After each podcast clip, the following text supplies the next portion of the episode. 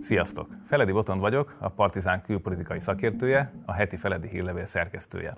Ez a havonta jelentkező adásunk a magyar szempontból fontos külügyi kérdéseket veszi sorra. A következő négy műsorban a régióval foglalkozunk. Jóval többen jártunk Bécsben, mint munkácson, Erasmusra is Nyugat-Európába megyünk, és nem annyira Közép-Európába. Lassan többet tudunk Putyin szakácsáról, mint a román miniszterelnökről holott a magyar társadalom előtt álló kihívások jóval inkább hasonlítanak a lengyel, a szlovák vagy a rohán, román kihívásokra. Éppen ezért fontos, hogy foglalkozzunk a szomszédságunkkal. A napi politikai szájkalatén túlmenően arra szeretnénk koncentrálni, hogy mi történt a szovjet birodalom összeomlása óta nálunk, miben hoztunk és hoztak más döntéseket, mint Magyarország. Vajon hol járunk hasonló cipőben? Hasonlítsuk össze, hogy hova jutottak az egyes országok 30 év alatt, és ők hogy látják a világot. Ezért a következő négy adást Lengyelországnak, Szlovákiának, Csehországnak és Romániának szenteljük. Megígérhetem, hogy sok újdonságot fogtok hallani, mert méltatlanul keveset foglalkozunk érdemben a saját térségünkkel. A mai estén a lengyeleknél teszünk virtuális látogatást. A térség középhatalmi címére joggal pályázó országról sokat hallottunk a határozott orosz ellenessége kapcsán az elmúlt évben. Emellett a Varsói és Budapesti kormányzat helyenként hasonló uniós kritikája volt még látható. Most szeretnénk ezeket elhelyezni a lengyel kontextusban, keretet adni ahhoz, hogy megértsük, területes hasonlóságokról, vagy mélyben lévő azonosságokról van ez szó. Hová jutottunk a lengyelekkel a szolidaritás óta? Ehhez lesz segítségemre beszélgető társam az adásban, először Mitrovics Miklós, a Nemzeti Közszolgálati Egyetem Közép-Európa Intézetének tudományos főmunkatársa. Sok szeretettel köszöntelek. Köszönöm a meghívást, és köszöntöm a hallgatókat. Miklós, Arról beszéltünk, hogy a rendszerváltás ebben a térségben egy mennyire meghatározó alaptapasztalat, amiről ugyan rengeteg munka és feldolgozás született, és már a 30 éves évfordulón is túl vagyunk. Mégis egy olyan kérdés, amivel bizonyos szempontból talán keveset foglalkozunk, ha azt nézzük, hogy mik azok a hatások, amiket a mai napig cipelünk. első kérdésem az lenne, hogy te hogy látod a lengyel rendszerváltás tapasztalatait? Mi az, amiben ezt a mai napig meghatározza a, a lengyel életet? Vagy persze utána térjünk arra ki, hogy mi az, amiben nagyon mást hozott, mint a magyar rendszerváltás. Igen, a kérdés nagyon jó, és érdemes róla beszélni. Legfőbb sajátosságként a lengyel rendszerváltással kapcsolatban azt emelném ki, hogy a lengyel társadalom túlnyomó többsége aktívan részt vett a politikai rendszerváltásban. A gazdaság ez egy másik kérdés, azt tudjuk, de magában a politikai rezsim, a szocialista rezsim lebontásában a lengyel társadalom döntő többség részt vett. Egyrészt volt egy közel 10 milliós ellenzéki, független szakszervezet a Szolidaritás. Másrészt ott volt a lengyel katolikus egyház, amely szintén hát már a puszta létével is ellenzéki státuszba sorolható volt, de igazából még a közel 3 milliós pártagságot sem vetném el Lengyelországban, hiszen 88-89-ben a többség már rendszerváltást akarnak. Ugyanis hogy nézett ki a lengyel rendszerváltás? Folyamatos sztrájkok, most nem a 80-as évek elejéről beszélek, hanem a 88-89-ről. Folyamatos, több százezeres munkássztrájkok, utcai tüntetések, diák tüntetések, katolikus értelmiségi körök összejövetele. Mind-mind arról szólt, és a párton belül is a reform szárny folyamatosan arról beszélt, hogy nem fenntartható a rendszer, le kell bontani. Hajlamosak vagyunk elhinni ezt a narratívát, hogy minden a Szovjetunió és Amerika közötti tárgyalásokból következik, leszerelés, Közép-Európa elengedése, perestroika, stb. De ne felejtsük el, hogy a lengyelek kerekasztal tárgyalásai kezdetén még állt a berlini fal, Mihály Gorbacsov még egy szóval nem mondta, hogy elengedni ezt a régiót. Ö, ö, sehol nem voltak hozzá hasonló ö, kezdeményezések sem az egész régióban. Tehát 89. Uh-huh. februárja. Azt se felejtsük el, hogy a párt azért kér kerekasztal tárgyalást az ellenzéktől és a katolikus egyháztól, mert látja, hogy nem tudja megoldani az előtte lévő feladatokat, és látja, hogy olyan erő a másik oldal, hogy nélkülük nem is tudja megoldani úgy, hogy annak legyen társadalmi legitimációja. Erre mondhatjuk, hogy ez egy különleges pontja a régiónak, mert ha másonyos forradalomról beszélünk Csehszlovákiában, az azért egy kisebb tömegmozgalom volt, ugye a román eset az egy egészen különleges aleset, Magyarországon pedig kerekasztal tárgyalásokon és kevésbé eh, hosszasan elnyúló civil megmozdulásokon ment Igen, hát ugye a lényeg példát mutattak ebben, a magyar kerekasztal lényegében megpróbálja lemásolni a lengyelt. Csak hogy Lengyelországban valódi felek ülnek, tehát a, egyrészt ül a párt és a szövetségesei, másrészt ott van a, a közel 10 milliós szakszervezet, harmadik oldalon meg ott van a katolikus egyház. Most Magyarországon nincs se szakszervezet, se katolikus egyház, hanem vannak ellenzéki mozgalmak, amit demokratikus ellenzéknek nevezünk, vagy egyetemisták mozgalma, vagy a Bibó kollégiumból kinövő csoportra gondolok, vagy ugye a népi mozgalomból kinövő MDF-re, lakitelki szerveződésre gondolok, de ezek lényegében a magyar társadalomnak valóban egy nagyon kis százalékát, tehát néhány száz embert, max. ezer embert érintett, akik ezek aktívan benne uh-huh. voltak. Az más kérdés, hogy mennyien értenek vele együtt, de most arra szeretném fölvenni a figyelmet, hogy a lengyel állampolgároknak nagyon nagy része tényleg aktívan részt vett abban, tett azért, hogy lebontsák ezt a uh-huh. rendszert. És szerintem ez a társadalmi attitűd, ez egészen máig kimutatható a lengyeleknél, ez, hogy miért uh-huh. reagálnak egy-egy ügyre úgy, ahogy reagálnak, miért olyan aktívak, miért könnyebb Lengyelországban megszervezni egy civil tüntetést, miért könnyebb egy sztrájkot megszervezni, miért tudnak valódi nyomást gyakorolni a kormányra. És ez nem csak most igaz, ez igaz volt a 90-es években, amikor szocialista kormány volt, igaz volt a, a Donald Tusk vezette polgári koalíció idejére, és igaz a mostani időszakra is. Tehát tulajdonképpen mondhatjuk, hogy ez az egyetlen ország, ahol ugye a 80-as évek elején kirobbant pártellenes szervezkedés, a szolidaritás, az sikeres volt. Mert ugye 56-ot leverték, Prágai tavaszt leverték, NDK-ban még korábban leverték ezeket. Tehát, hogy volt egy olyan mozgalom, amit nem nyomott el végül a, a rendszer, hanem tulajdonképpen bíztatásként, hogy ezt érdemes csinálni, kaptak egy üzenetet a, a szervezők és az emberek, akik részt vesznek benne, ami lendületet adott a 90-es évektől kezdve, ahogy te mondod, a civil társadalomnak. Igen, hát az első kísérlet ugye elbukik, mert 80-81-ben szerveződik meg a szolidaritás mozgalom, ugye a hadi állapot bevezetésével elbukik ez a kísérlet, de igazából ez, ez átmeneti volt, hiszen, hiszen azonnal illegalitásba vonultak az aktivisták. Azonnal megszerveződött a konspiratív ellenállási mozgalom. Még több független szamizdat sajtót adtak ki, mint előtte, mikor legálisan létezhetett a szolidaritás. Még több föld alatti konspiratív rendezvényre került sor, utcai tüntetések, különböző évfordulók alkalmával. Tehát ez csak, a gazdaság pedig uh-huh. ugye egyre romlott. Igen. Tehát ez csak időkérdése volt, hogy mikor kell újra a társadalommal valamiféle kompromisszumot kötnie a hatalomnak. Tehát ez valóban tényleg az a evolúciós folyamat, amit Adam Michnik meg is fogalmazott a 70-es évek közepén, hogy meg kell szervezni a társadalmat, hogy az nyomást tudjon gyakorolni a pártra. És nem abban bízni, hogy majd a párt ad nekünk valamiféle kedvezményeket.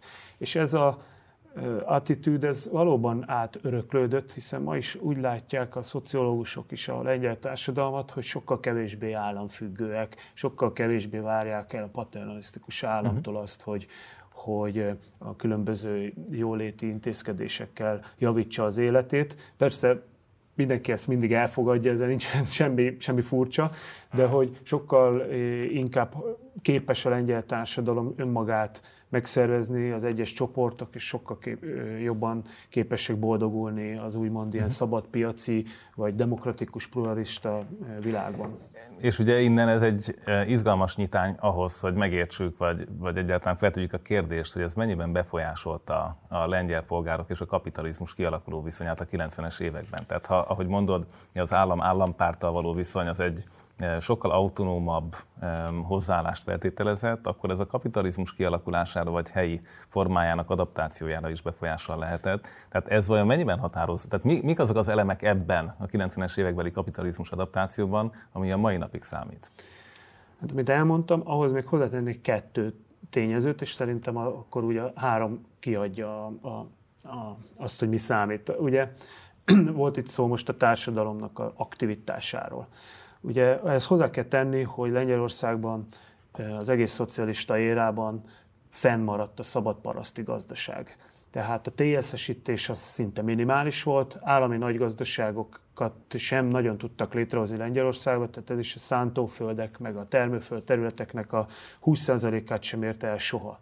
Tehát azt lehet mondani, hogy 80% körül a gazdák saját földjüket birtokolták Lengyelországban. Ez ugye erős autonómiát épített ki a parasztokkal szemben. Ez nem jelenti azt, hogy nem volt, vagy jó volt a viszony az állammal, mert ugye hát különböző csatornákon keresztül a parasztságot mindig meg lehetett szorongatni. Viszont ez önmagában már egy kis árutermelő réteget képzett, főleg a 80-as években, amikor már a párt is elismerte, hogy muszáj az egyéni parasztságra támaszkodni, különben éhezni fog a lengyel nép. Ugye mindenki ismeri az üres boltok történetét a 70-80-as évekből Lengyelországban. Hát ez ennek köszönhető. A másik pedig az úgynevezett fekete gazdaság, ami szintén rendkívül erős volt Lengyelországban, egészen 45-től nyomai vannak. Hát a 70-es, 80-as években már rendkívül kiterjedt módon folyt a fekete gazdaság, amit mi feketének hívunk ugyan, de 70-es, 80-as években már a párt is lényegében, hát nem azt mondom, hogy elismerte, de tudomásul mhm. vette a létét, nem kifejezetten büntette, csak a nagyon kirívó eseteket, időnként még támogatta is. Mondok példát, 80-as években állami lengyel légitársaság azért indított távol-keletre közvetlen járatokat, a LOT, hogy lengyel állampolgárok kimenjenek és a távol-keleti piacon bevásároljanak, amit majd itt a KGST piacon, a lengyel piacon el fognak adni. Tehát ez mi, ha nem a hallgatólagos hozzájárulás ahhoz, hogy működjön, hiszen a fekete piac hozzájárult a lakosság életszínvonalának valamilyen szinten tartáshoz. Na most ez a réteg, aki ebben részt vett, ugye ezt mi ismerjük az úgynevezett lengyel piacok néven, Magyarországon is, meg más NDK-on, Csehszlovákiában, mindenhol előfutott, Szovjetunióban is egyébként. Ez is lényegében a rendszerváltás előtt egy, egy vállalkozó réteget kitermelt. Tehát ha... És ez túlélte a 90-es évek megszorításait hát, és nagyon neoliberális gazdasági Gondolom, a, mit tudom én, a CCC cipőboltról mindenki hallott már Magyarországon. Ez egy lengyel áruházlánc.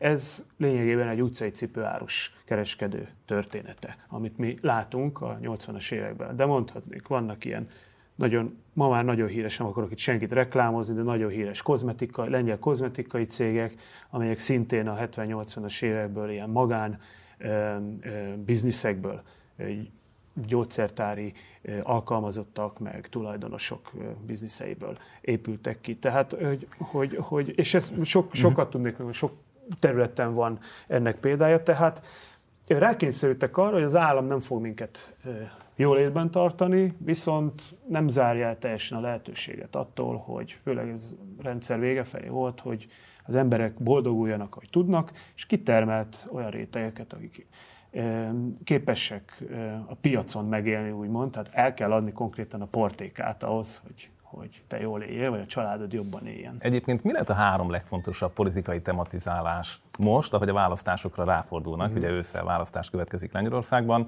van egy erős kormánypárt, aki újra akar választódni a maga szövetségeseivel, ez a jog és igazságosság, illetve van egy erős ellenzék, hogy néztem az adatokat, két éve nem nagyon változik köztük a mért különbség érdemben, és utána mindenki más 10% alatt. Tehát, hogy ha, ha most egy lengyel újságolvasó fejével körbenéznénk a kioszkban, Varsóban, akkor mit találnánk a főcímeken? Azt gondolom, hogy nagyjából három téma befolyásolhatja az idei évet, vagy, vagy hát uralja mondjuk idén a lengyel közbeszédet. Ez egyik nyilvánvalóan a háború. Ez azt gondolom, hogy alapvetően nem fogja befolyásolni a lengyel választások eredményét, hiszen az ellenzéki pártok legalábbis azt gondoljuk, de szerintem ez így is van, semmi ilyen érdemi különbséget nem Konszenzus van. Vagy konszenzus van, hogy mit kell csinálni, Ukrajnát támogatni kell, Ukrajna területi integritását vissza kell szerezni, az orosz agressziót vissza kell szorítani. Ebben nem hiszem, hogy bármiféle különbség van. A másik, részben ezzel összefüggő kérdés az EU-s pénzek megszerzése, tehát az Európai Unióhoz való viszony, ami, ami hát megint meglehetősen komplikált. Ugyanis itt van egy nagy bírósági rendszerátalakítás, amelyből most láthat, amit ugye az Európai Unió kritizált, mint a jogállamiság csorbítását, amiben most azért, ha nem is teljes 180 fokos vagy 360 fokos fordulatot vesz a, a lengyel politika, de azért jelentős engedményeket tesz. Annak is köszönhetően, hogy Lengyelországban ugye két kamarás a parlament és a szenátusban az ellenzék van néhány fővel többségben, és a legutóbbi módosító javaslataikat az alsóház, a Szejm is kénytelen volt elfogadni. Nem teljesen önszántukból, ugye ott a jog és igazságosság van többségben, hanem abból a megfontolásból, hogy így talán egy nemzeti konszenzust tudnak az Európai Unió felé mutatni. Most ezzel szerintem nagyon nem jött jól egy időben az a hír, hogy az Európai Bizottság, a bíróság elé citálja a lengyel államot, ebben az, az ügyben. igazságügyi reform kapcsán? Igen, mivel, mivel jelenleg, bár a lengyel parlament elfogadta ezeket a módosítókat, de jelenleg a, a, az, állam, az alkotmánybíróság előtt van, ugye az elnök nem vétózott, hanem az alkotmánybíróság elé utalta a, a törvényt.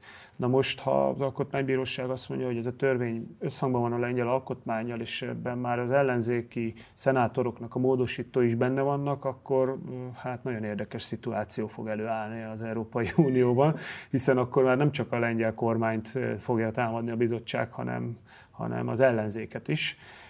Úgyhogy ennek szerintem még egyelőre megjósolhatatlanak a belpolitikai következményei, hogy ki húz mhm. ebből hasznot. Azt gondolom, hogy rövidre zárva, hogyha kapna pénzt Lengyelország, tehát ezeket... 37 milliárd euró igen, vár rájuk az újjáépítésre. Vagy legalábbis eldőlne, hogy kap még a választások előtt időben, tehát mondjuk mostanában, még nyár előtt, akkor szerintem azért az a jelenlegi kormány malmára hajtaná a vizet. Ha nem, akkor szerintem az ellenzék erre fel fogja húzni a választási kampányt. És a... Ugye három témát mondtál, igen, hogy eh, lehetséges. Igen, a, a harmadik, az, az, pedig, az pedig az állandó lengyel kultúrharc, amit te is itt megemlítettél. Ez egyre inkább fordul ebbe az irányba, ami Magyarországon is tapasztalható, hogy a különböző identitás sok közötti küzdelemmé fokozódik le, hogy melegek, LMBTQ mozgalom, abortusz, gender téma, egyházállam viszonya, stb. Tehát ezek valóban uralják főképpen persze a jobboldali médiumokat, és megpróbálják ugye a, a az ezzel szemben álló jobb közepet, liberálisokat, vagy balliberálisokat, hát hogy mondjam, nemzetellenes jelszavakat, jelszavakkal lejáratni. Hát ezt, ezt ismerjük, ez, ez lényegében... Ennek, ennek a műveletnek ugye akkor szokott politikai racionalitása lenni, ha egy olyan törésvonalat tud az ellenzékbe vinni, ami mondjuk jelen esetben a kormánypártnak több szavazót hozna. Van erre igen, esély, igen, vagy ennél mélyebbek ezek az átok? vagyok ezzel kapcsolatban, már csak azért is, mert az elmúlt választásokon majdnem mindig napirenden volt ez a kultúrharc, ha nem is ennyire mélyen, vagy más, másra kihegyezve, például állam-egyház kapcsolatára sokszor kihegyezték, és amikor nagyon erősen nyomták a, azt a vonalat, hogy a katolicizmus az lényegében egyenlő a lengyelséggel, és ezért a lengyel állam ezért nyugodtan össze lehet fonódva a katolikus egyházzal, akkor mindig kitermelt egy ilyen 10-20 százalékos protestpártot. Uh-huh. Tehát volt konkrétan olyan, még emlékeim szerint 15-ben talán, amikor 10%-kal jutott be egy teljesen antiklerikális párt a parlamentben. Bocsánat, ez még 11-ben volt. Aztán 15-ben jutott be ugye a Cookies pártja, majdnem 20%-kal teljesen ilyen anti-establishment politikával, hogy neki elege van, egyik oldalra se áll. Tehát, Tehát kockázatos tulajdonképpen ez a tematizálás. Igen, mert, mert, mert látszik, hogy lengyel társadalom van egy 10-20% nyi réteg, amely, amelyre simán rá lehet építeni egy, egy pártot, hogy az a fogunk bejutni, hogy, hogy minket nem érdekel ez a vita. Uh-huh. és, és az a helyzet, hogy ez mindkét oldal uh-huh. számára veszélyes, mindkét oldaltól viszel, ez, ez nem és lehetne biztosan megmondani, hogy ez kinek árt. és kinek ez a reakció magyarázza egy picit azt is, hogy miközben van a kultúrharc, igazából ez nem csapát szabadságharcba, mondjuk az Unióval szemben. Tehát, hogy egy ilyen kompromisszumos ellenzéki kormánypárti javaslat létre tud jönni, Igen, más Ott uralja. Jelen van, jelen van ez a szál az Unióval szembeni kritikus cikkekben, meg megszólalásokban, hogy ez az európai multikulturalizmus, meg amit ránk akarnak erőltetni, a lengyel nemzetre káros, és a lengyel nemzet megszüntetésére, ez abszolút jelen van, ezt nem lehet eltagadni. De azt gondolom, hogy jóval erősebb inkább a, a a lengyelekben. Tehát a lengyelekben van, van azért egy erős euróatlanti elkötelezettség, tehát nem lehet ezt, tehát a kettő között van valami feszültség, és ezt Igen. úgy látom, hogy ezt nem tudják feloldani igazából. Igen, tehát az Euróbarométer adatai szerint is Igen, a, a, szóval a nem, nem nagyon lehet feloldani, és én úgy látom, hogy, hogy azért ez nem, nem tud olyan méreteket ölteni, hogy ez, ez teljesen leuralja a lengyel közbeszédet. Miklós, két fontos kérdés még. Az egyik az az ukrán kisebbség helyzete Lengyelországban. Ugye itt már messze a háború előtt is egy jelentős létszámú millió fölötti ukrán kisebbséget számolunk félig meddig hivatalosan össze. Ez nyilván a háborúval nem hivatalosan is gondolom, hogy két millió fölé bőven elmegy. Ez mennyiben szül társadalmi feszültséget? Tehát ez politikai tényező, vagy pedig szolidaritási kérdés? Hát minden egyben. Szolidaritás, azt gondolom, hogy egyrészt ugye van egy óriási lengyel-ukrán egymásra borulás, egy óriási történelmi megbékélés, aminek itt most mi történelmi szemtanúi vagyunk. Azt gondolom, hogy ezt a hatalmas lengyel támogatást, ami, ami tényleg pénzbe kifejezve már áll, egyes források szerint forintba számítva 3000 milliárd forint körül van, az állami önkormányzati, civil és egyéni adakozás mindent belevéve, ezt az ukránok nem felejtik el, tehát szerintem hosszú időre erre rá lehet építeni itt egy ilyen lengyel-ukrán közép-európai szövetséget. Másrészt a mindennapi együttélés természetesen okoz konfliktusokat, ez már háború előtt is napirenden volt. Vannak nyilvánvalóan sajtóorgánumok, amiket szeretik ezeket felnagyítani, felhangosítani. Nem lehet eltagadni, hogy, hogy van a lengyel-ukrán együttélésnek ilyen árnyoldala sok kedvezményt kapnak az ukrán menekültek Lengyelországban. Ez nyilvánvalóan nem tetszik mindenkinek Lengyelországban, úgyhogy egyáltalán nem szeretném ezt elbagatelizálni, de azt viszont kétlem, hogy ez mondjuk a mhm. lengyel választásokat döntő mértékben befolyásolná. Már csak azért sem, mert jelenleg most az ilyen néhány százalékos jobboldali pártokon kívül nem látok olyat, aki ukrán ellenes hangokat szeretne meglovagolni. Tehát a fő ellenzék, ugye a polgári koalíció egyáltalán nem. Ebben is konszenzussal van. Konszenzus van a kormányjal. Tehát itt, itt szerintem ez, ez maximum a, a radikális szélső jobb oldalon fog megjelenni a választási kampányban, de nem hiszem, hogy mhm. ezzel. Azt nem zárom ki, hogy, hogy ilyen kampány üzenetekre felépített folyamat után mondjuk nem tudnak szerezni annyi százalékot, hogy bejuss, ne jussanak be a parlamentbe. Nyilván bejuthatnak ilyen üzenetekkel, mert 5, 5 százalék... Amúgy is sokan bejutnak a parlamentbe. Amúgy is sokan eh, bejutnak, és ez hozhat ezeknek a pártoknak néhány százalékot, de nem hiszem, hogy mondjuk a kormányalakítás ezen fog mhm. múlni. Miklós, lengyel-magyar kapcsolatok. Azért ugye ez egy, eh, egy nagyon izgalmas történet, amiről megint csak a magunk szűrőjén keresztül sokat hallunk itt Budapesten valamikortól, amikor a, a jog és igazságosság ugye busszal érkezik ide, Lengyelországban lengyelül megírt könyvek a magyar miniszterelnökről, tehát itt egy úgy tűnik, hogy mm, történelmileg is e, jó megért kapcsolatból e, a háború hozott egy fordulópontot. A, a te tapasztalataid szerint ez egy mennyire komoly fordulópont, vagy te miben mérnéd igazából a fordulatnak a komolyságát? Mert ugye bontsuk le most a diplomáciát, meg az újságírást, valójában eh, mennyire komoly ez a fordulat? Mi jelzi ezt? Tehát mi, mi az a lakmuszpapír teszt? Közös fotó vagy? Tehát, hogy ezen ugye valószínűleg túl kell lépni. Nehéz ezt megmondani.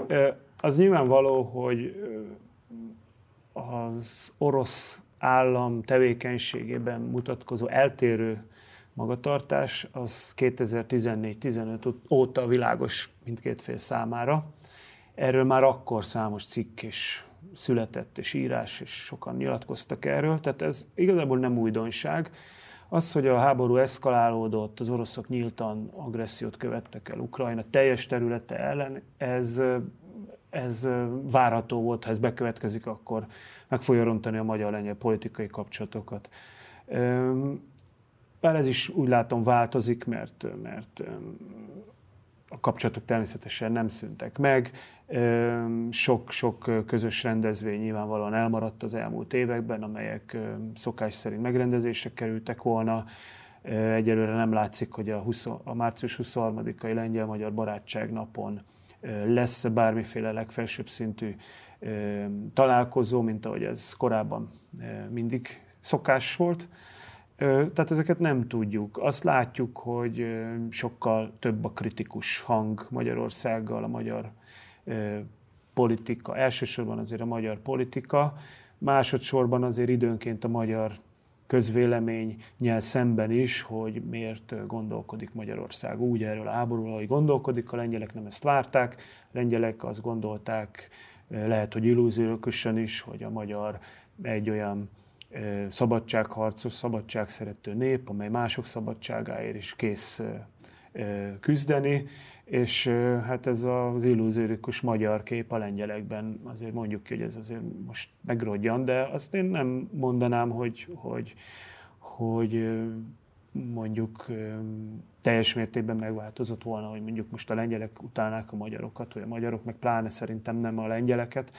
Tehát én, szerintem azért ennél mélyebbek ezek a szimpátián, uh-huh. történelmi múltra alapozott szimpát, vagy történelmi múltból kinövő kölcsönös szimpátia azért szerintem megvan. Nyilvánvalóan majd le fogjuk mérni a, a turisták érkező, illetve kimenő turisták számából, hogy, hogy tényleg megvan-e még ez a szimpátia, majd meglátjuk, hogy egy-két évben belül, hogy a kulturális csereforgalomban Világos. használják ilyen régi kifejezéseket, hogy, hogy mennyire csökkenek a magyar kulturális rendezvények száma Lengyelországban, mennyire nyitottak. Ezt még nehéz megmondani, mert háborús év van, tehát ilyenkor könnyű arra fogni a lengyeleknek is, hogy most másra fordítjuk az energiánkat. Most ukrán menekültek laknak a művelődési házban, nem pedig, nem tudom, Igen. magyar szintársatot fogadunk. Egy utolsó kérdés ezzel kapcsolatban, hmm. inkább előre tekintve, hogyha kellene azonosítanunk valamit, hogy mitől fordulhat ez a viszony más irányba, akkor látsz-e ilyet? Tehát akár egy kiéleződő uniós vita az elegendő ahhoz, hogy felülírja az orosz ügyben tanúsított különbségeket, vagy pedig, vagy pedig azért igazából ez a, az egyes számú prioritás, tehát legfeljebb egy magyar-orosz álláspont módosítás az, ami ezt valamennyire egy másik irányba tereli, vagy van esetleg olyan harmadik esemény, most akár különböző együttműködések, ugye a Visegrád csak egy a sok közül. Hát az Unióban ugye mindkét kormány harcol a pénzért, de amennyire én tudom, főleg külön utakon, nyilván van egyeztetés, de nem együtt. Azt gondolom, hogy Lengyelország megpróbálja Magyarország nélkül megszerezni a, a neki járó pénzeit. Ha nekik nem sikerül, akkor én nem tudom, hogy Magyarországnak mennyi esélye van hiszen azért látjuk, hogy a lengyel befolyás jelen pillanatban legalábbis úgy tűnik, hogy jóval erősebb a magyarnál az Európai Unión belül. Én szerintem alapvetően az változtatná meg a lengyel-magyar politikai viszonyt, hogyha a magyar kormány megváltoztatná az ukránokkal, az ukrán-orosz háborúval szembeni eddigi tartózkodó álláspontját, és egy sokkal támogató politikát folytatna. Ez nyilvánvalóan alapvetően megváltoztatná a kérdést, vagy hát gondolom az is, hogyha mondjuk belátható időn belül véget érne a háború, és nem ez lenne az első számú kérdés, vagy napirendi pont minden nap a politika asztalán. Ugye ezt tudni kell, hogy a lengyelek külpolitikájának nagyjából 95% a biztonságpolitika, tehát ők, ők minden szinte azon a szemüvegen keresztül néznek külpolitikában, hogy mi az, ami veszélyt jelent a lengyel állam szuverenitására. És hát Ukrajna, mint egy ütköző állam Oroszország és Lengyelország között kulcsfontosságú ebben a biztonságpolitikában. Tehát amivel kisebb Ukrajna, annál annyival nő Lengyelország veszélyérzete. Ezt meg kell érteni, hogy ők így működnek, és, és nem nagyon jelen helyzet nem, nem segít abban, hogy, ne, hogy ezen, ezen ők alapvetően változtassanak. Kisebb erre a valószínűség. Miklós, nagyon köszönöm, hogy velünk voltál. Én is köszönöm a meghívást. Sok szeretettel köszöntöm a stúdióban Zöld Zsombort, Lengyelország szakértőt, akivel folytatjuk a beszélgetést, és alapvetően a lengyel külpolitikára szeretnénk koncentrálni, és ott folytatjuk, ahol Miklóssal, az interjúval abba hagytuk. Az a kijelentés hangzott el Mitrovics Miklós részéről, hogy a lengyel külpolitika legnagyobb része biztonságpolitika. Tehát történelmi tapasztalatok befolyásolják Lengyelországot.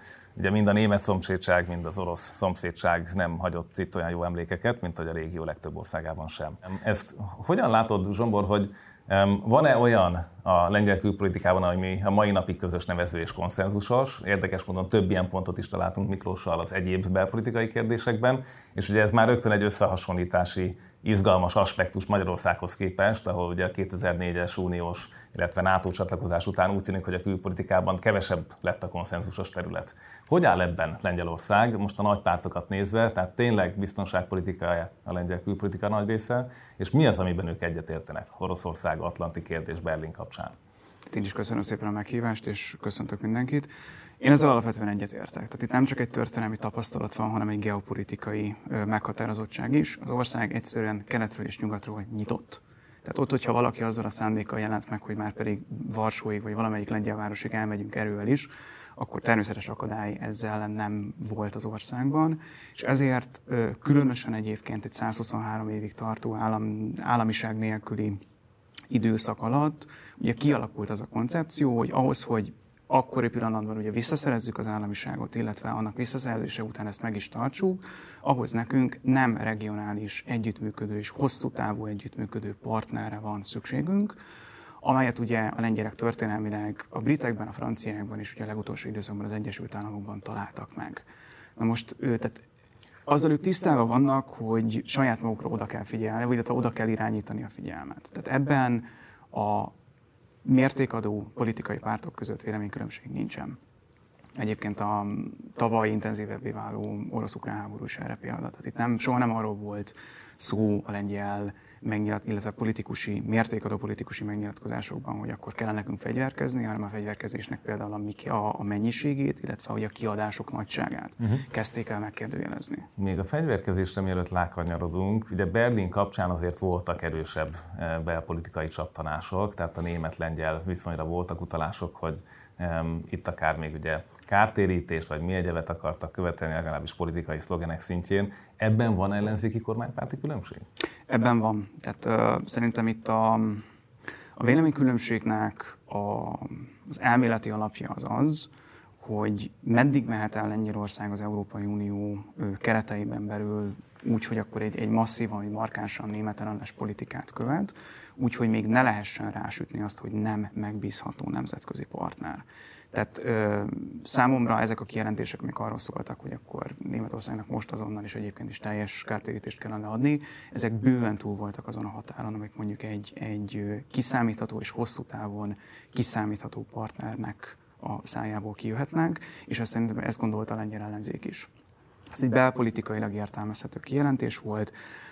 Én azt gondolom, hogy a valószínűsíthető cél az a, a szavazótábor maximál, maximumának a felmérése volt kormánypárti oldalról. Ugye most Magyarországon is az elmúlt hetekben, másfél hónapban sokat beszéltünk arról, hogy mi a regionális középhatalmiság. Na most, ha, ha egy ország mások a népesség számából is, területéből is erre egy alkalmas jelölt, akkor az Lengyelország Mit tesznek ők azért, hogy ezt a szerepet be tudják tölteni? Gondolom ez is egy konszenzusos cél, lehet, hogy ki se kell külön mondani.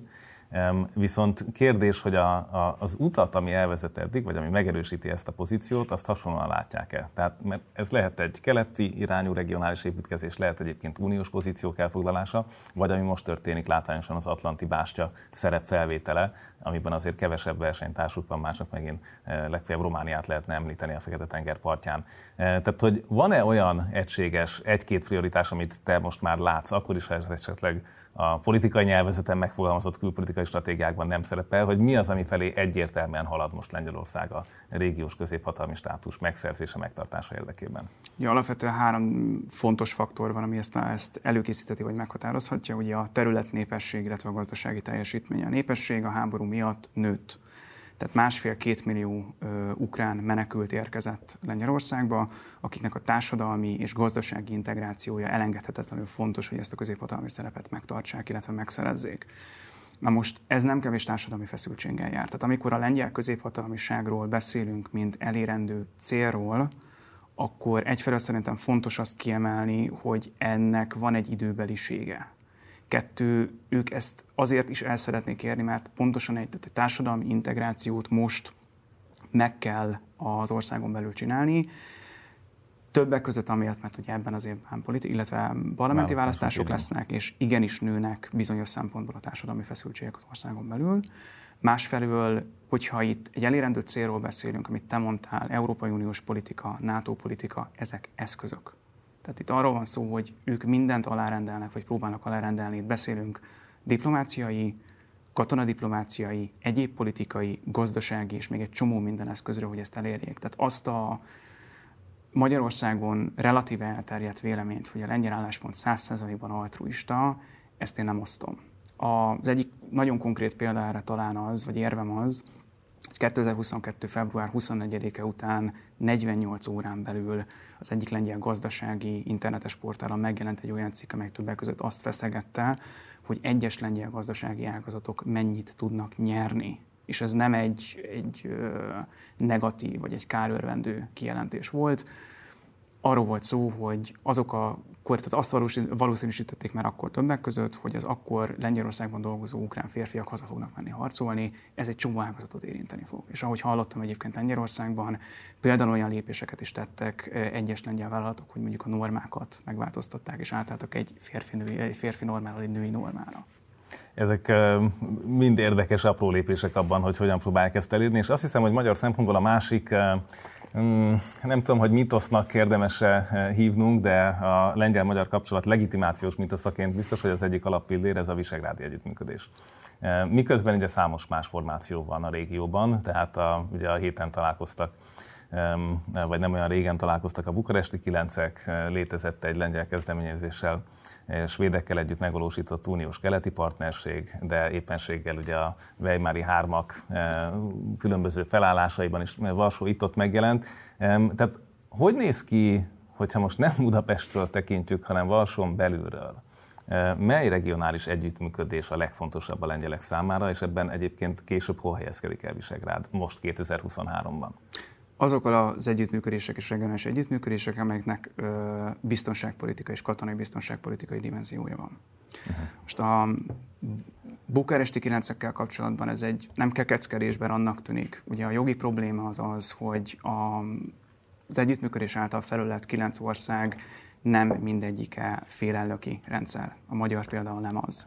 Tehát onnantól kezdve, hogy, és ez nem a magyar rendszer levecsüléséről szól, ez egy jogi tény, hogy a magyar köztársasági elnöknek nagyon-nagyon-nagyon limitált jogköre van a kül- és biztonságpolitika aktív alakításában, ellentétben mondjuk a baltiakkal, a lengyelekkel, vagy mondjuk a románokkal. Tehát ez az együttműködés kiválóan alkalmas arra, hogy fenntartsa a nato belül a keleti ö, szárny fontosságát, és ezt láthatóvá tegye. Ö, és a helyzet az az, hogy ezen az együttműködésen belül például a színfalak mögött azért egy lengyel és egy román vetélkedés azért zajlik. Na most ez megint egy geopolitikai meghatározottság, hogy miért pont ez a két állam használja, vagy próbálja használni ezt az együttműködést. És akkor, ha ezt végignézzük, ugye Visegrádnak valami kevés biztonságpolitikai funkciója van, tehát nem mondhatni, hogy, hogy ez lenne a legerősebb oldala. Tehát mondhatjuk azt, hogy a háború ebből a pragmatikus lengyel külpolitikai szempontból leértékelte a visegrádi együttműködés helyzetét? Igen, viszont ez sem a háborúval kezdődött. Tehát már korábban én arra emlékszem, hogy 2021-ben, amikor ősszel Varsóban az akkori az évi biztonságpolitikai konferenciát megtartották, akkor már voltak arra ö, utaló jelek, amik arról szóltak, hogy esetlegesen a lengyelek más együttműködésekben gondolkodnak, esetleg úgy is, hogy ezeket az együttműködéseket felépítik tehát akkor, amikor egy panelbeszélgetés, vagy bocsánat, egy háttérbeszélgetésben elhangzik egy volt leze, lengyel vezető politikus szájából az, hogy a 2020-ban létrehozott Lublini együttműködést kellene V4-esíteni, és erre egyébként lengyel kormányzati választ várt abban a pillanatban, akkor az ember érezte azt, hogy talán nem feltétlen csak Visegrádban, illetve Visegrád fókuszban gondolkodnak a térséggel kapcsolatban. Ugye egy együttműködésnek a súlyát az is meghatározza, hogy mennyi intézményt telepítünk rá, tehát létrejön-e főtitkárság, létrejön-e valamilyen olyan struktúra, ami nem csak az időnként összeülnek a nagy emberek típusú találkozót teszi lehetővé, és a fotózást. Ugye Visegrád ilyen szempontból sajnos nem sikertörténet, hiszen gyakorlatilag 30 év alatt nem épült ki egy stabil struktúra, nem lett főtitkárság, vagy valamilyen olyan szervezet, ami, ami folyamatosan életben tudná tartani. Létezik egy Visegrádi alap, alapvetően pénzügyi támogatásokkal foglalkozik de, de nem nőtte ki magát mondjuk valami hasonlóvá, mint az északi, illetve balti államok együttműködése, ahol aztán külön beruházási bankjuk is van. Tehát ebből a szempontból is látni, hogy törekednek majd az intézményesítésére ezeknek a regionális kapcsolatoknak? Én magam részéről nem értek azzal egyet, vagy nem feltétlenül értek azzal egyet, amit mondtál, hogy a Visegrádi Együttműködés ilyen szempontból nem sikertörténet. Én a Visegrádi alapot nagyon-nagyon-nagyon jó kialakított intézménynek tartom, amelynek megvan a maga szerepe. Tehát az elmúlt 30 évben, vagy bocsánat, amióta létezik a Visegrádi alap, azóta például nyugat-európai pénzek Ukrajnának történő átcsoportosításában nagyon fontos szerepet játszott, illetve maga is nagyon fontos szerepet játszott, csak ezek inkább a puha vagy a smart, tehát az okos külpolitika szempontjából. Nem feltétlenül kötném ezt egyébként intézményekhez. Tehát én úgy gondolom, hogy tehát eleve nem tudom azt kizárni, és erre egyébként mostanság jeleket látok, hogy a lengyel diplomácia visszatért a kétoldalú politizálás vagy bilaterális politika megerősítése felé. A kérdés az az, hogy középhosszú távon ők a regionális politikájukat hogyan tudják felhasználni a saját maguk, illetve a kétoldalú politikájukat is, egy olyan környezetben, ahol ténylegesen a katonai biztonság válik nagyon fontossá, és az ország fenn is fog maradni, egy olyan eszközé, amelyik fönn tudja tartani a, azt a figyelmet Lengyelország felé, amit szerintük megérdemelnek. Hogy politikai együttműködésben is azért mennyi fontos szocializációs elem van, nekem mondjuk erre egy ilyen példa az, hogy e, ugye a parlamenti képviselők is évente hogyan találkoznak különböző északi formátumokban. Ugye ezt nem mondhatni, hogy, hogy nálunk működik a, a Visegrádiban, de tény, hogy az alap az egy külön jó lábat elindított. Én mondjuk hiányolok más lábakat is, de, de abszolút értem az álláspontodat, és azt hiszem, hogy egy külön fontos megjegyzés, hogy a bilaterális módon, mondjuk úgy, hogy tranzakciós módon való megközelítés, az, az mostanában nem csak a lengyeleknél nyert nagyobb teret. Hogyha ezt most elindítjuk, hogy értelmezzük az orosz agresszió kontextusában a lengyel mozgást. Uh-huh. Itt ugye beszélhetnénk, amit már sokszor megtárgyaltunk itt is, hogy, hogy mennyi támogatást adtak az ukránoknak, és, és hogyan fogadták be a, a ukrán menekülteket, ez egy dolog. De nézzük meg, ahogy, ahogy te fogalmaztad, ezt a belső pragmatikus hozzáállást. Részben az energiaipar, részben a hadipar, erre azt hiszem, hogy kiváló példa. Eh, tehát mit lehet mondani a háború árnyékában arról a lengyel energiaiparról, ami rendelkezik kikötőkkel, ami egyébként egy intermárium koncepció néven egy észak-dél összekötésért nagyon harcolt infrastruktúrák szintjén, bár ugye ebből túl sok minden a mi irányunkban nem tudott már megvalósulni, és hát itt miközben a Magyar eh, Olajipari Társaság szerzett állomásokat Lengyelországban, tehát benzinkutakat, de itt egészen komoly ajánlatok jöttek lengyel részről is a régió felé. Tehát itt van egy terjeszkedés, van egy a háború apropóján kihasznált um, lengyel nyomulás. Másként fogalmaznék. Um, azok a stratégiai célok, amiket Lengyelország az elmúlt tíz évben felállított, és ezek teljesen nyíltan megfogalmazott stratégiai célok, hál' Istennek angolul is, illetve lengyelül is értelemszerűen jelen vannak, tehát hogy közzétették azokat a stratégiai dokumentumokat, például a nemzeti biztonsági stratégiájukat, amikből ezek egyértelműen következnek. Ők azzal számoltak már évekkel korábban, hogy egyszerűen le kell tehát véget kell vetni az, orosz, az energetikai függőségnek Oroszország irányába. 2019-ben már, meg 2018-ban is voltak olyan nyilatkozatok, amik arról szóltak, hogy 2023. január 1-ével nem fogunk, illetve nem fogjuk megújítani a hosszú távú gázszállítási szerződést Oroszországgal. Tehát energiapolitika szempontjából ők sokkal komplexebben kezelték az egész kérdést, kezdve attól, hogy az a legolcsóbb energia, amit el sem égetünk, meg el sem fogyasztunk. Tehát az EU-tól a 2010-es évek közepén ö, relatíve nagy ö, összegben kapott támogatást, vagy ugye át, ö, támogatást fordítottak például energiahatékonysági programokra. Tehát amiről beszélsz, hogy Svinóistjében, hogy ez a lengyel-német határhoz közel lévő, vagy Stecsinhez közel lévő gázkikötő, azon kívül ugye Gdańskban terveznek gázkikötőt, ezen kívül a Klajpedai korábban, ugye ez a litvánoknál működő gázterminál gyakorlatilag megkapták az üzemeltetését egy négy-öt évre, ez is 2019-2020 magasságában történt. Az, hogy a a lengyel hálózatüzemeltető például teljesen érdekes módon a Svinoujistje és egy Hermanovice, ez a lengyel-ukrán határon lévő átemelőpont közötti belső vezetékhálózatot nagymértékben kívánta és kívánja bővíteni. Az, hogy a lengyel-szlovák interkonnektort egyszerűen elkezdték felépíteni, illetve most már úton van, és szerintem ez készen is van a, a, az interkonnektor. Ez gyakorlatilag azt jelentette, vagy azt jelenti, hogy Lengyelország évek óta arra a szerepre készül, hogy külső betáplálással Katar, Egyesült Államok, legutoljára emlékeim szerint Nigéria, egy olyan helyzetbe kerüljön Közép-Európában, hogy nagyjából mindenki, főleg a, a régió északi oldalán tőle vigyen gázt. Most érdekes módon a cseheknél is elindult, vagy a csehekkel közösen is elindult egy közös gondolkodás. Egy egyébként lengyel nyomásra, vagy lengyel vétúra éveken át jegelt projektet vettek most újra elő tavaly ősztől kezdve, ami ugyanaz biztosítaná gyakorlatilag, hogy Lengyelország tudjon exportálni földgázt a csehekhez. Uh-huh. Ebből azt hiszem elég jól látszik az, hogy, eh, hogy egy tudatos és eh, ha úgy tetszik, akkor kormányzati ciklusokon átívelő stratégiát hajtottak végre, akár az energiahatékonyságtól a, a cseppfolyósított földgáz infrastruktúra kiépítéséig.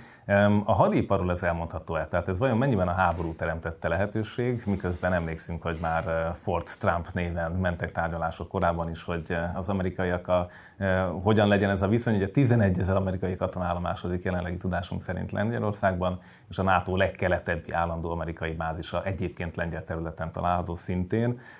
Ráadásul az Egyesült Államoktól csak tavaly egy 288 millió dolláros amerikai katonai pénzbeli segélycsomagot kaptak, ugye ezt úgy kell érteni gondolom, hogy elkölthetik amerikai harci eszközökre, és a politikai deklarációk szintjén 300 ezer fősre akarják bővíteni a lengyel sereget néhány éven belül. Tehát ezek azért elég komoly számok, és ugye ez, ha, ha a lengyel statisztikai hivatal adatait alapul vehetjük, akkor 4%-os védelmi kiadás mutatóval járna, miközben ugye a NATO követelmény a 2 amivel még mindig néhányan eh, küzdenek, küzdünk itt a, a, az Európai Unió többi tagállamában.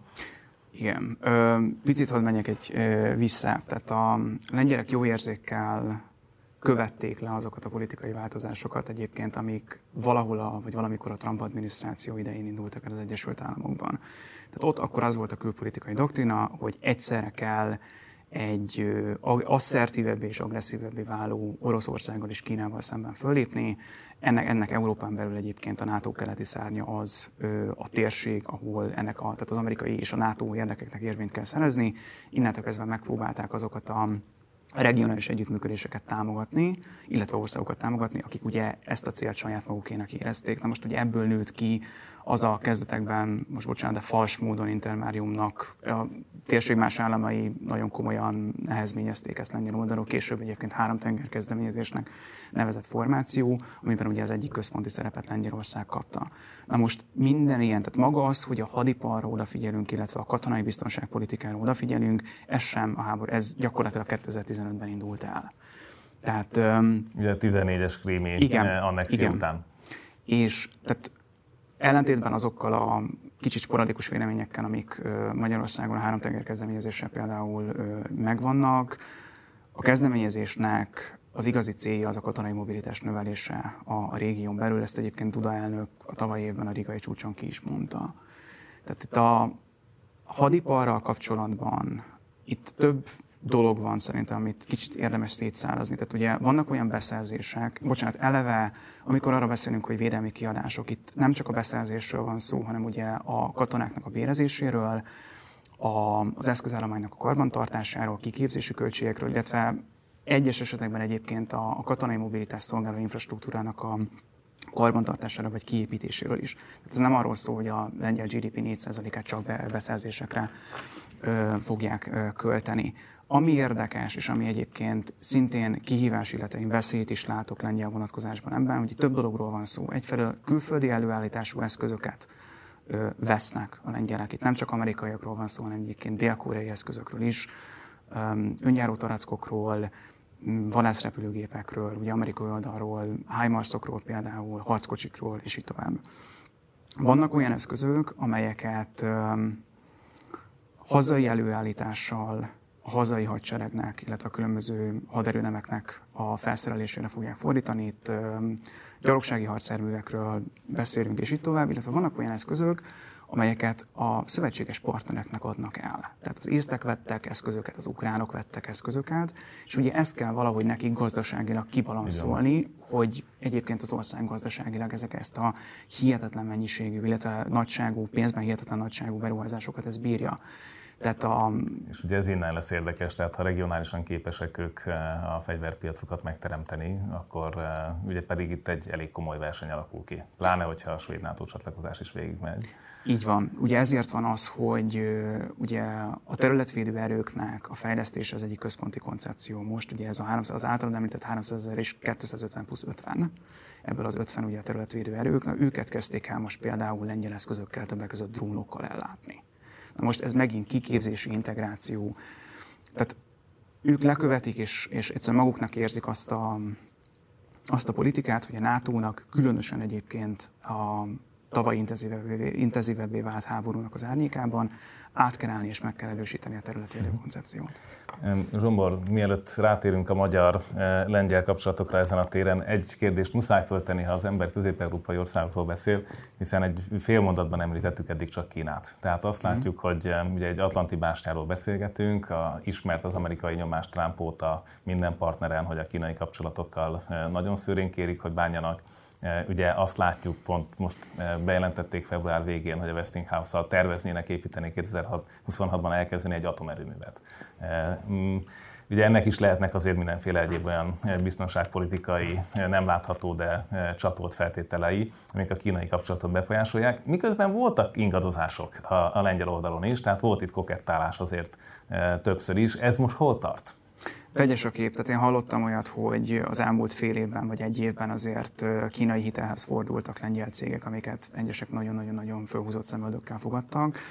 Ez egyébként a térségben többek között összehasonlítva Litvániával azért a lengyelek nem annyira ö, vették maguknak egyébként ezt a Kína ellenes politikát. A litvánok a tajvaniakkal ö, alakítottak ki kapcsolatot, ennek az eredménye egyébként, hogy a legutolsó talán másfél hónapban több mint 20 millió euró befektetési és egyéb tőkét sikerült maguknak gyakorlatilag biztosítani többek között fotovolatilitás és egyéb témában. A, az amerikai stratégia teljesen világos. Tehát ugye még egyszer hadd mondjam azt, hogy lengyelek gyakorlatilag nyugatra néznek és megpróbálják, tehát tisztában vannak azzal, hogy a régión kívül is van világ, és a régión kívüli világban ők kicsik innentől kezdve nekik igazodni kell valami, valakihez, ez jelen pillanatban számukra gyakorlatilag kizárólagosan a nato és az Egyesült Államokat jelenti. Tehát azok a stratégiai irányok, amik az Egyesült Államokból kijönnek, értelemszerűen hatással vannak a lengyel tervezésre is.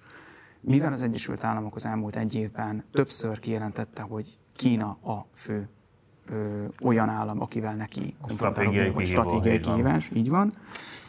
Ezért el kell következzen, vagy el fog következni szerintem egy olyan pillanat Lengyelországban is, amikor a Kínával szembeni politikában valami fajta leképeződése is lesz. Zárójel kezdődik az, ami most Oroszországgal kapcsolatban történik. Lévén, hogy a korábbi amerikai stratégiában egy orosz és kínai szerepelt, szerintem alkalmas lehet arra, hogy a közvélemény fejében egy ilyen bevezetőként, rondán fogalmazva, megteremtse azt az alapot, amivel utána majd egy Kína ellenes politika, illetve Kínával szembeni politikát, bocsánat, meg lehet majd teremteni. A maradék időnket szenteljük a lengyel-magyar kapcsolatokra mindazok fényében, amikről beszélgettünk, tehát hogy Visegrád eh, nem biztos, hogy a, a legfontosabb regionális partnerség, hogy, hogy mennyire meghatározó a biztonságpolitikai szemlélet Varsóban, éltél kint, informálisan, ha lehet valami összegzést adni arról, hogy mit eh, érzékeltél és mit kaptál az elmúlt egy évben. Tehát mennyire tűnik megsebzetnek ez a kapcsolat, és mennyire gyógyítható ez a seb, illetve ha gyógyítható, mivel gyógyítható? Azok az emberek, akikkel én informálisan erről beszélgettem, a lehető legritkább esetben vetették fel egyébként a Visegrádi Együttműködésnek a, a jelentőségét. Ugye amikor éppen a napokban kaptam kintről egy, egy megosztást, egy linket, amiben, ami ez a komment az az volt, hogy a legutolsó európai tanácsülés előtt ugye Morawiecki a ö, cseh és az olasz partnerével találkozott a v szembeni találkozó helyett.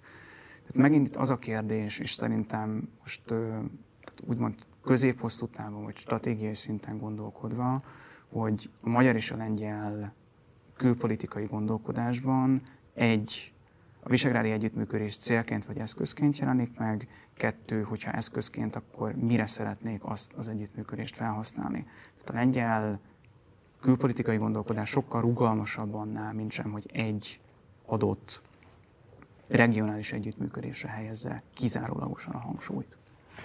Említetted a különböző formációban a, a találkozókat, ugye 2024-ben európai parlamenti választás készülődik, és bár volt, úgy tűnt, hogy volt egy magyar kormánypárti terv, miszerint a lengyelekkel lehetett volna a Fidesznek a mm, lengyel kormánypárttal együttműködni a Európai Néppártól jobbra álló frakció alakítgatásokban.